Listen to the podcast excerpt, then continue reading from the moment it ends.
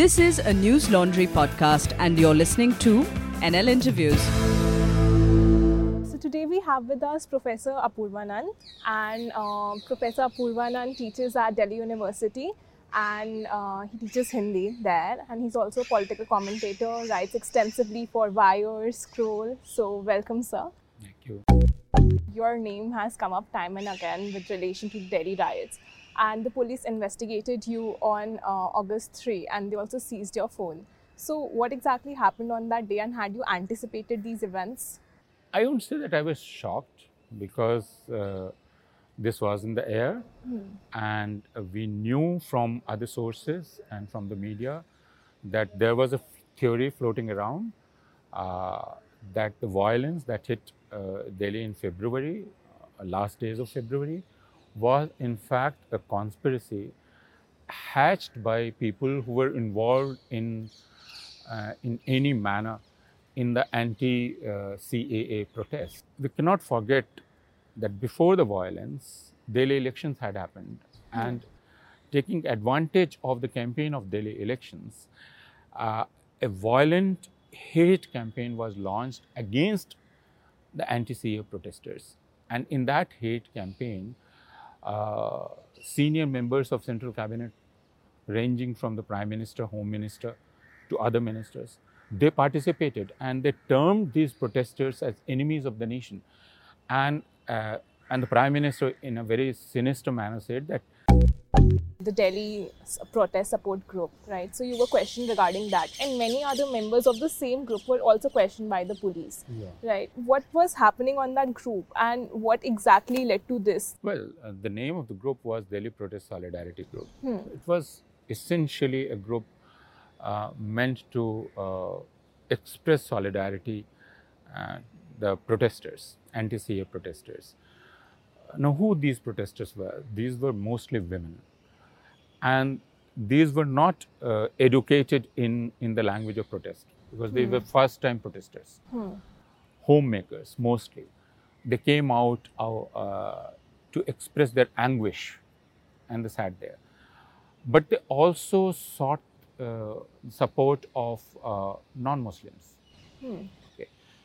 Uh, so, uh, some friends decided to form uh, a loose group to support these protest sites. I don't know whether you have been to Shaheen Bagh or not. I, I, I went Yeah, there there, uh, yeah. at least thrice uh, because it, it was a 24 7 thing. So they, they said that please uh, come and talk to us.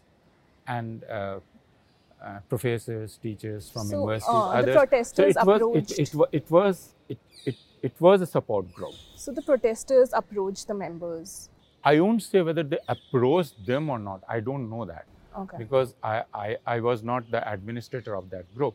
So I don't know uh, what was the method. But some members of the Pinjra Tod group were accused of leading the protests and you know influencing the women with their words and bringing them to Jafrabad and uh, you know doing the roadblock which eventually like as the police say which eventually led to the prot- uh, to the riots so what do you think about that did you know about that was it discussed on that group I did come to know about the discussion from outside and I tried to understand it because I knew Pinjra Tod's activity in the university.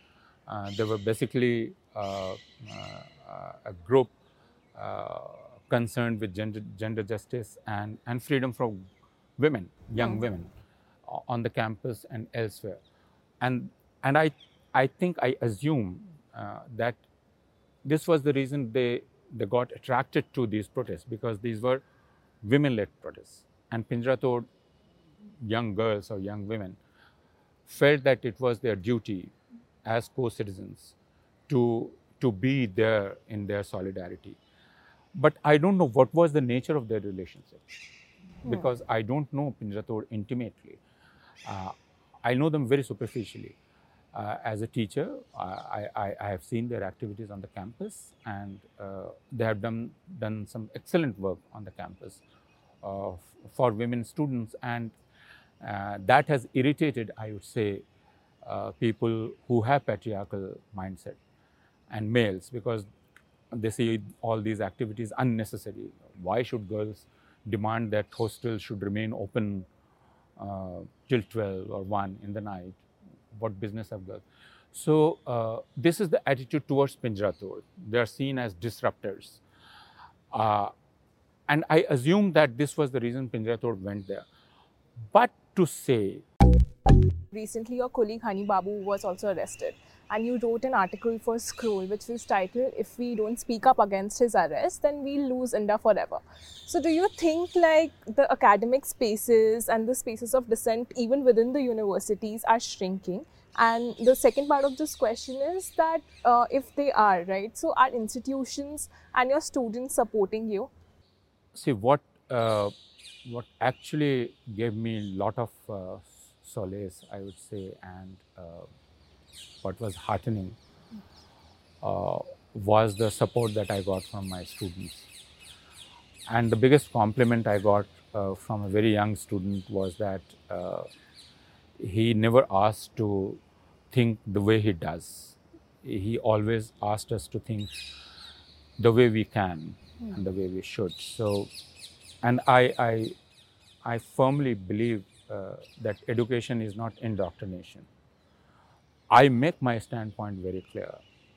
But if you are a student, I would urge you and I would, in fact, force you to question my standpoint and have your own standpoint.